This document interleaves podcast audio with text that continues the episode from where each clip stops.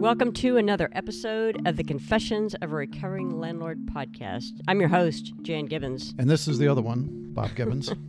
For the week of October the 4th, 2021. On today's podcast, we've got some burner topics, including supply chain logistics and how it is not going well, DFW office leasing is rebounding, and a law firm in Chicago is drastically reducing its office footprint.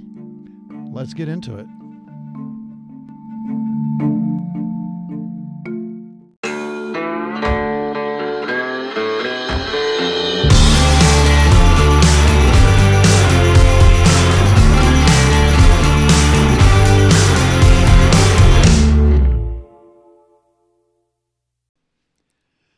Okay, so the first thing on your list was My list. Well, I like to start with supply chain because Amazon comes to see me every Yeah, day, your And when he's delayed, I'm frustrated. when you're so a major cog in that supply chain, meaning the end mile. if Jeff doesn't ring my bell daily, it's just not right. I thought I was ringing your bell. But anyway, moving right along. Well, basically, I guess the point is is that we're still seeing major delays in supply chain. Uh, the number of ships that we had talked about this months ago, the number Mhm. of ships offshore in Long Beach was at an all-time high, and and I see reports seems like every other day of how many ships are off port, and is always a record number. You know, every time it's another record Right. number. But what's interesting to me is that, um, you know, I'd, I'd seen something in mid September that was saying that a record 60 ships were off offshore right at that time. Since then, I've seen it go up to like 67, 68. And, uh, but I'm also seeing discrepancies in the numbers. You know, some people are, re- are uh, saying there's almost a thousand ships Right. and and then I saw an analysis of the number of ships, and it was like, all right, this many's in transit, this many are sitting there, this many are in, you know, at dock being unloaded. I mean, however you slice and dice the numbers, it's at record levels. But the thing that I thought was most interesting is that the ships are offshore because there's no place to put them onshore. The, the no place to put the The cargo. the cargo. Yeah, thanks. Um, so basically, these ships are floating warehouses. Right. And what happens? I'm amazed that the cost of goods has not gone up exponentially more because if I'm paying my longshoremen to sit out there and babysit a docked ship, I, I just don't know how this works. Yeah, because they, you know, you have all the people that are on the ship, which I don't even know how many people it takes to Right. run a ship like that. I don't think it's very many because you're not serving passengers. You're just got you just got cargo. So I can't imagine that a big ship like that would have more than six to ten people on on board. But I maybe that's something I I would would think it would into. depend on the size of the ship. But the warehouse and industrial space in Southern California, at least in the South Bay, the market nearest the um, submarket nearest the port of Los Angeles and Long Beach, has a vacancy rate of less than one percent. Which is nil. I mean, It's basically yeah, 100% a full, rounding right? error. Uh, so, so that's why you end up with the ships being the next best alternative. They have no place to offload, Mhm. therefore they become a floating warehouse. You see why industrial prices are going through the roof, warehouses, flex space, because we need a place to put this stuff. Well, it's also this is the time of year when all the holiday stuff Mhm. starts showing up. So you know we have a client that's uh, they they manufacture in China for uh, goods for Christmas, hanging your stockings, Christmas Stocking trees, all kinds yeah. of stuff. Well, they have to do all their manufacturing throughout the year and have it shipped here for Christmas because you know when does all the Christmas stuff start showing up? Before you buy the children's notebooks for going back to school. I'm not kidding. At home, um, Target, I, I've seen it, I think, in one or two places way, way before Halloween. I can buy a Christmas tree. ridiculously early. Yeah. But Yeah. anyway, I, guess. I, guess think it's right after they clean up the Valentine's Day candy. you start to see the Christmas trees Really. back on aisle three. Well, yeah. So that's why I that could be a big reason why we're having so much backlog right now because we not only have the increase from the pandemic, people buying more stuff than ever, but then you add to that a Christmas cycle, and it just compounds the problem. yeah. So anyway, it'll be interesting to see how this plays out. Uh, I mean, you can't build warehouses on on land fast enough. You know, Texas, Dallas Fort Worth anyway. Last I checked, we had about 40 million square feet of new construction going on, 40 to 45 million square feet of new construction in the pipeline For industrial only. for warehouse industrial logistics type properties. So, you know, you, How much of that is pre-leased? How much is build to suit? How much is spec? you know, that's a good question. I, I don't have those numbers. Um, so I, I Come don't. prepared next week, okay? Good luck with that. well, I, I mean, it just is interesting because the way Amazon is buying up old buildings that they are rehabbing and reconfiguring to their needs. or tearing down. yeah, just to get the land. I mean, there's a. I, I toured an office building down on Mockingbird Lane in Dallas uh, a few weeks ago, maybe a few months ago now, and the leasing agent was walking me around a vacant floor high up in the building. He was kind of just kind of give me the lay of the land of what's going on in the area, and right next door to them is a. Um, I don't remember what the size of the of the site was, but it was like 20, 30, 40 acres, something like that. But it had buildings on it. Well, Amazon had bought that site.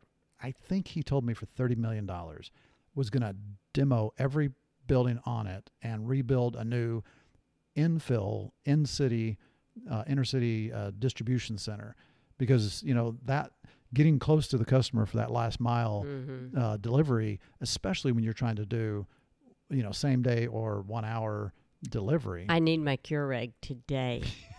and it's coming before 9 p.m., Jeff told me Your earlier last- today. Your last one works just fine. it's just in You're the one that went out and bought another one going, get that piece of crap out of the house. Yeah, I know. All right, moving right along to the next topic. So you you teased us with uh, Dallas Fort Worth office market Uh, rebounding. correction. The media keeps teasing me with this. Uh, it's good- on a rebound. And I'm like. I, mm, whatever. Yeah, I mean, I saw a CoStar report. Well, I, let me say this: I've seen a bunch of reports. Yeah. It seems like the the the main culprits are the large houses, uh, the big the real estate leasing agents for the landlords. Uh, Man, exactly. I've shown space 14 times this morning. exactly. they're they're all trying to find ways, and Sure. we've done we've talked about this on the show in the past. But you know, CoStar even came out in early September with a headline that said Dallas Fort Worth office leasing approaching a rebound. approaching it. We're not there yet, but it's approaching. And and it was funny to me because Sounds like the Cincinnati Bengals approaching the touch of the red zone.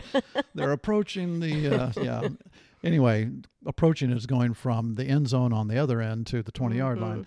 Well, the quote I saw was for the first six months of 2021, Dallas Fort Worth Metroplex tracked 3 million square feet below the 2017 2019 average. In August, however, the market reported 2.1 million square feet of leasing activity, not net absorption. Na- uh, that's total activity. Uh, so if somebody renews their 100,000 square foot lease, that's activity. But that was 622,000 square feet more than in August of 2017 to 2019, and 1.4 million square feet more than the 716,000 square feet reported in August of 2020. So, It reminds me of baseball stats, which are near and dear to my heart, but you can slice and dice to compare the numbers any way you want to show the projections you're looking for. yeah, and I mean, I understand people are desperate for hope, Yeah. and I don't, I don't begrudge anybody that, but also, but you also need to be realistic. well, you need to be realistic, but it, it also feels like people are are desperately trying to find ways to keep their name in the media, whether it's one and of the big houses. leasing rates inflated. well, keep that to justify why they're so high. Um, whatever. It, it's just again we're we're not totally seeing this in the numbers. I mean, the only relevant number to me is net absorption because that's taking the big picture hmm and saying, all right, what's happening here? Once you get rid of this, you know, total leasing activity and comparing it to prior years and all the rest, I mean, we need to compare it to prior years. Don't get me wrong. That gives us a measure of what's happening and, and how do we compare it. We have to have a point of reference. But, you know, this is really not giving us a whole lot of, um, I guess what I would say is accurate accurate, honest. I don't know. I, I just hope it's not giving us false hope. And um, So It's also frustrating me because I think it's being used by the landlords to prop up prices inordinately because I know that they're trying to hold out thinking, okay, it's going to turn the corner next month and I can command this price I'm asking for today. right. And Well, if you know, we've talked about the Kastle Systems um, index in the past. Their barometer, they call it, their back to work barometer. And for the week of this week, their report as of today shows 35% of people in the U.S. and in the top 10 metro areas uh, are back to work, okay, back just to the office. just for the people that don't listen to us on the weekly, shame. Explain what a Kastle system is and how it uh, can give this information out. Okay, so Kastle System is an access control company. It's when you So- swipe your badge to get into work. Exactly. If you swipe your badge, get you into the building, all they're doing is saying, hey, we got this many badges outstanding, this many are actually being used. That creates the percentage. So throughout the pandemic, they've been tracking this. And of course, from um, March until April, it f- fell. In fact, during March, it fell precipitously from nearly 100%, which you're never going to be at 100% because people take vacation, they're sick, Sure. whatever. So you're never at 100%, but call it the high 90s. Um, and it fell to extremely low. In some cities, it got down to like less than 5% of occupancy in, In New early April. York, Yeah. anything I mean, in California. the highly dense ones. Um, and then it's kind of shown it over time. It's kind of gone up and down, up and down a little bit. But anyway, right now they're saying the average is 35%. And, you know, that is. That's it's- where it's been for months, well, give or take. That or less. I mean, even at, at the beginning of September, it was 30, 31%. yeah. So it's gone up 4% in the last month, call it. But what's interesting is looking at the different um, metro areas. Um, you know, the Texas markets have been about the highest. I mean, Austin is at forty-eight percent. Uh, Dallas is at forty-five percent. Houston is at forty-nine percent. So those are the biggies, and you know that's not a surprise given where that is. Um, San Jose, Silicon Valley, twenty-six. Los Angeles, thirty-one. Washington D.C. 31, Chicago 31, Philadelphia 33, San Francisco only 21. Now, why would San Francisco be so so different? I would argue it's because so many of the jobs there are tech, and so many of the tech jobs can be done via the internet, so they can be anywhere. Um, but even New York, 28%, 27.5%. So the big metro areas that are highly dense are still way behind. However, all of those are up compared to the prior week. So, um, you know that that's good news. I mean, they're not up a lot, half percent, one percent, one and a half percent. Yeah, but you're seeing, wasn't it on the New York Times that uh, New York's, what do you call it, new uh, cases of COVID was Hmm. down drastically. Well, nationally, that's the case. And what's interesting is the COVID cases. I read, uh, I think the New York Times re- uh, reported that there's this two month cycle, and so the Mm. overall cases go up for about two months, and then they fall for about two months, and they go up for two months, and it's and so we're in that cycle apparently. I don't understand why, and they seem to be dumbfounded as to why that's the case. But um, anyway, you know, there was another uh, organization that I read about called Robin Powered. It's uh, the company is called Robin, and apparently it's a company that helps you manage a distributed workforce. So I'm not exactly sure how it works, but they have this index, and the index kind of tracks the percentage of people that actually come to the office at least three to four days a week.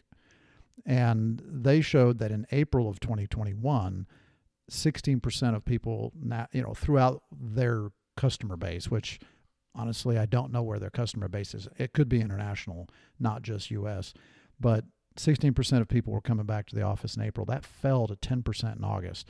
And I interpreted that to mean it was because of the Delta variant. People were concerned by that and how, it, you know, the cases were going up in August and all that. But I also think that it could be parents have got to get kids back in school. So if So they, can weren't going to the office. if they can take remote work and then at noon run little Johnny over to Walmart to get his backpack and all his office supplies, uh, we'll just call it a day. And so that I would think that is factoring in on some level. so it could be both. Yeah, I sure. got you. Somebody's calling you, by the way. Oh, can you take a message? So anyway, but so it went down to 10% in August and then it started rebounding a bit. So it'll be interesting to see um, if that continues to go up. Um, you know, I guess the real question in all this is what should people be doing with their leases? Now you can see what one law firm in Chicago did with their lease. What was that? Well, they sliced it in half. That's really true. I mean, they went from 416,000 square feet down to 225,000. I mean, that's darn near half. Mm-hmm. That's crazy. And they were in the same building. They did they they basically just negotiated that for the landlord. But the thing I thought was interesting is that you know, it's a it's a painful example of a tenant retrenchment, painful to the landlord of a tenant retrenchment, but and this was a giant company. I mean, this is a company called Jenner and Block. It's a AmLaw 100. AmLaw being a um, an organization that tracks the biggest law firms, and so the AmLaw 100 are the 100 largest law firms in the U.S. Uh, or maybe even the world. And so this is one of those.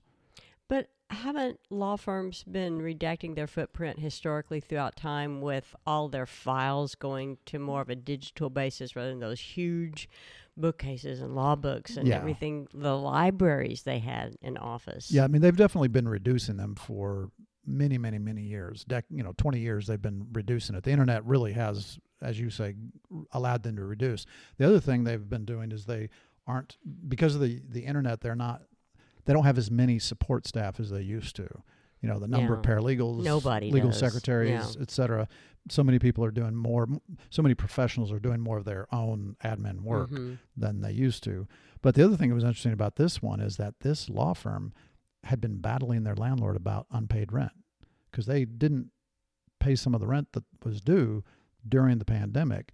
And so there was this whole argument back and forth and they they delete they defaulted on it on their lease after failing to pay 3.9 million dollars of rent in April and May. Rent and other expenses. Mhm. And so the landlord took a dim view of that. and um, so, anyway, Okay, just back up. I want to throw in a caveat.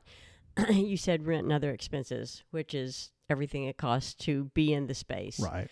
If I send everyone home, my a- a- HVAC bills, my electricity, everything should be lower, correct? Would that be what they're saying? And maybe the landlord was passing through costs at the same 100% occupancy rate? You know, I don't know the details of this particular situation, so I'm, I'm not going to try and extrapolate that. But you're right. When people don't show up to the office, they're not required. eh, You're there- not using some expenses go bathrooms, your down. water expense, you're not having coffee service. I mean, Yeah, I mean, there are a lot of things. You don't turn on as many lights. So many buildings these days have the um, motion sensor lights, so Mhm. your electricity bill should go down. However, there are differing ways that leases are structured.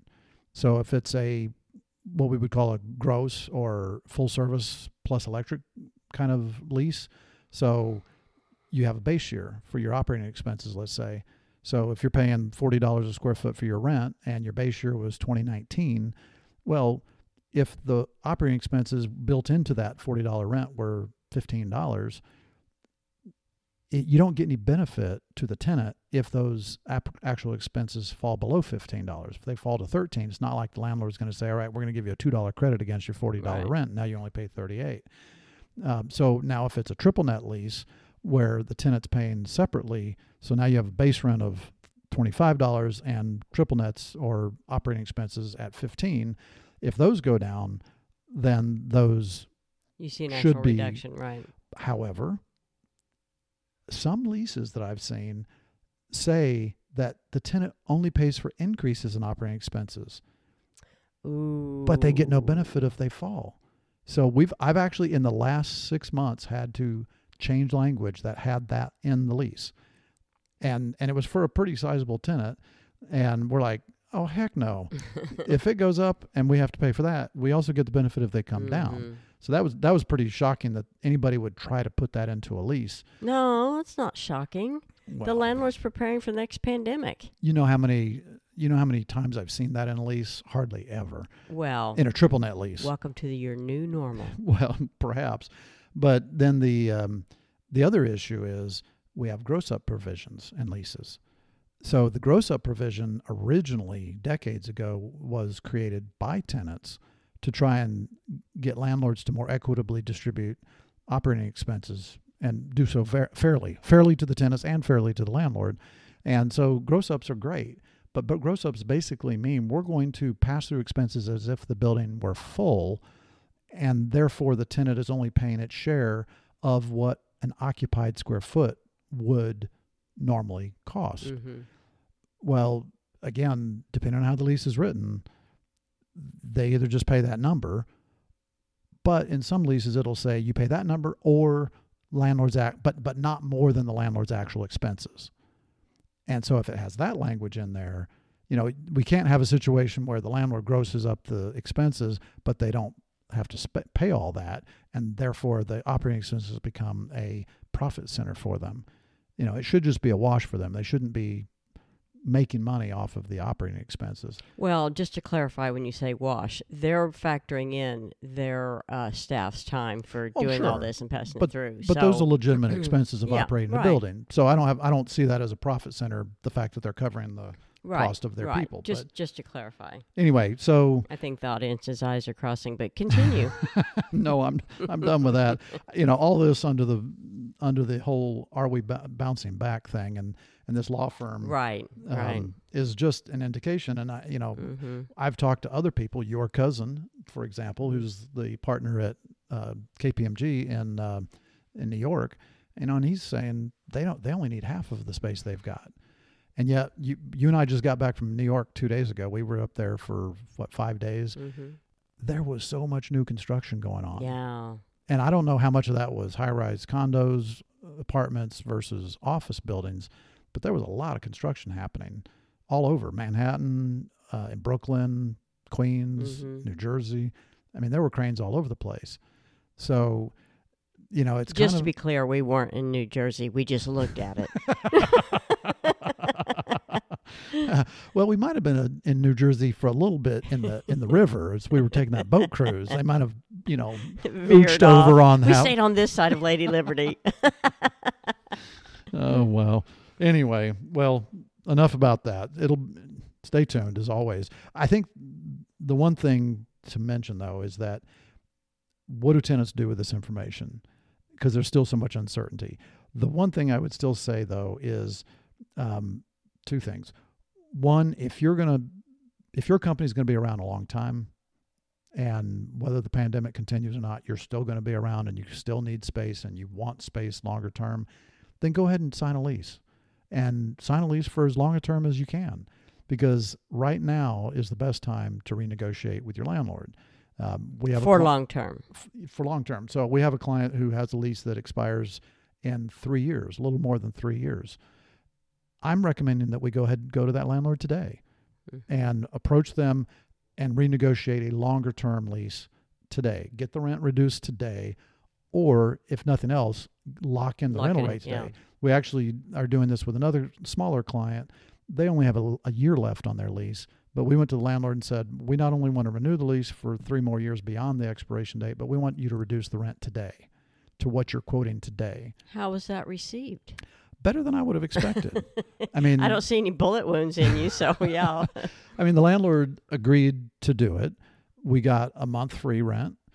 We got him to reduce the rent by roughly three dollars a square foot from what they're paying now, which may not sound like a, a lot, but they were only paying fourteen and a quarter to start with base, and then they also had some operating expenses above their base year. So all in, we're getting a twelve fifty rate full service with a new base year. Call Riata for reduced rates.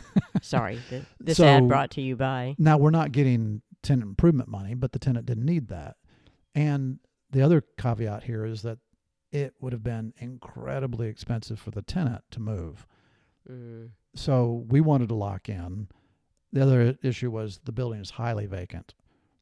And so our fear was, well, our space is little, small. Maybe the landlord wants to just sort of get rid of this tenant and have the whole building available to deliver to somebody. So we wanted to lock that in. So there were a lot of layers to this as to why we did what we did, but the landlord was willing to do it.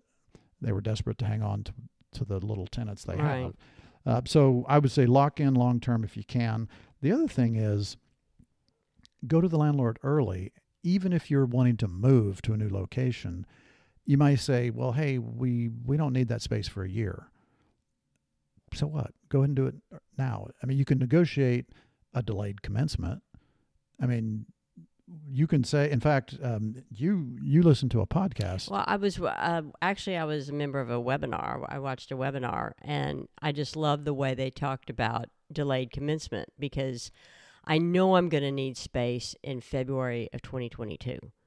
So I go and I sign a lease today that gives the landlord some assurance of future income Mhm. and he's willing to reserve it for me. Obviously, I have to put down a deposit in first month and that kind of thing to actually sign and execute the lease. But the commencement or the start date of the lease is delayed until when I actually move in and I don't start paying rent until that time. So it's kind of a win-win. Like you said, it's going to depend on the market you're in. Is the landlord hurting that much that they're willing to basically hold that space off the market because it's reserved for you uh, until you're ready.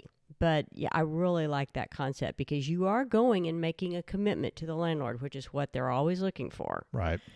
And but it's on your timetable. And the bigger you are, the longer the landlord's willing to wait for you. Oh, of Um, course. We we know of a of an um, a large international company that signed a lease for a building that was under construction. Yeah, this is in um, the Northeast, and they the, this this large tenant signed a lease to occupy like two hundred thousand square feet in the building, not to commence until twenty twenty three. wow. So, and they did that deal like six or nine months ago, maybe even a year ago. So, from the time they sign the lease to the time they'll actually take occupancy is two or three years. But it's a it's a big big project with two towers. There's a lot of I mean, two hundred thousand square feet is probably only ten percent of the overall, maybe twenty percent of the overall project. So they can sort of make that work in their lease up and it, but but what's most important to them right now is having good credit tenant hmm on the books. They know that rent's coming at you know at a, a date specific so they're willing to do it. So anyway it's um but at some point the landlord has to know they're going to get rent um you know one other thing i was going to mention by the way change new topic um, How about them Cowboys? uh, oh, I'm, I'm sorry. yeah they did actually do pretty They well this did weekend didn't well. Yeah, beat an undefeated team. Go on with your story. even though you're trying to derail me um, one of our friends is the current chairman of the Texas Association of Realtors, and uh, shout out to Marvin Jolly. And I um, had him speak to a couple of commercial real estate groups here recently.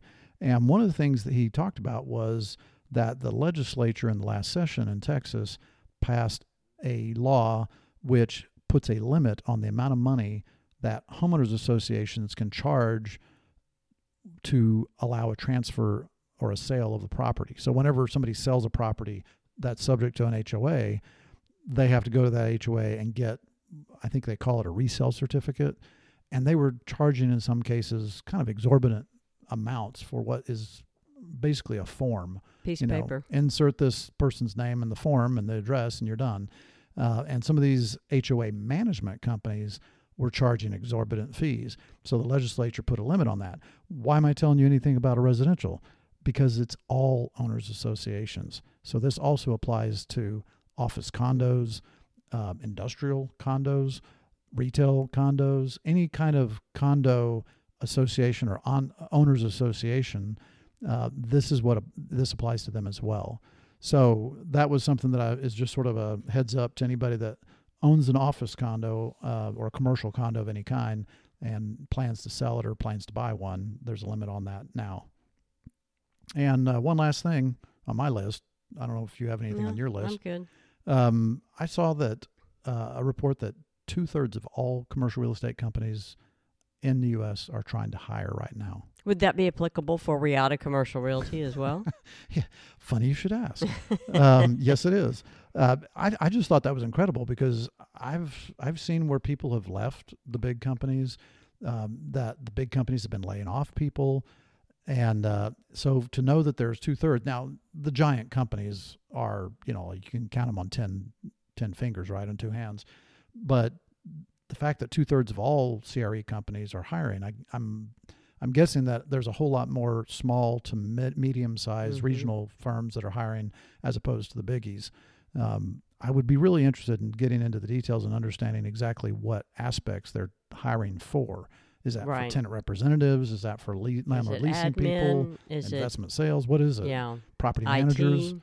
there's all kinds of things that it could be, but um, yeah, but yeah, you're- right. Riata is trying to hire more uh, tenant representative, corporate real estate advisor uh, people. Um, so yeah, if any of the listeners know of anybody that's interested in getting into the real estate business, they have a successful track record selling something else to businesses, or somebody who's a tenant rep at another firm that wants to make more money, keep more of what they're generating, we'd love to hear from them. Thanks for listening to another episode of the Confessions of a Recovering Landlord podcast. As always, we are brought to you by Riata Commercial Realty. Inc.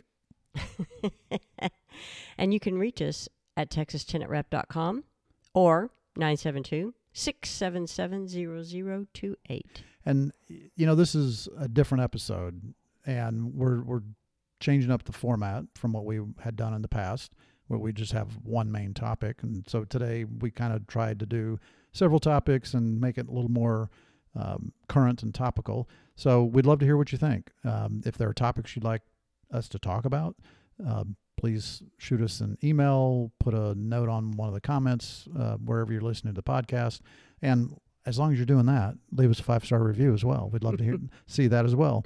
See you next week. Bye.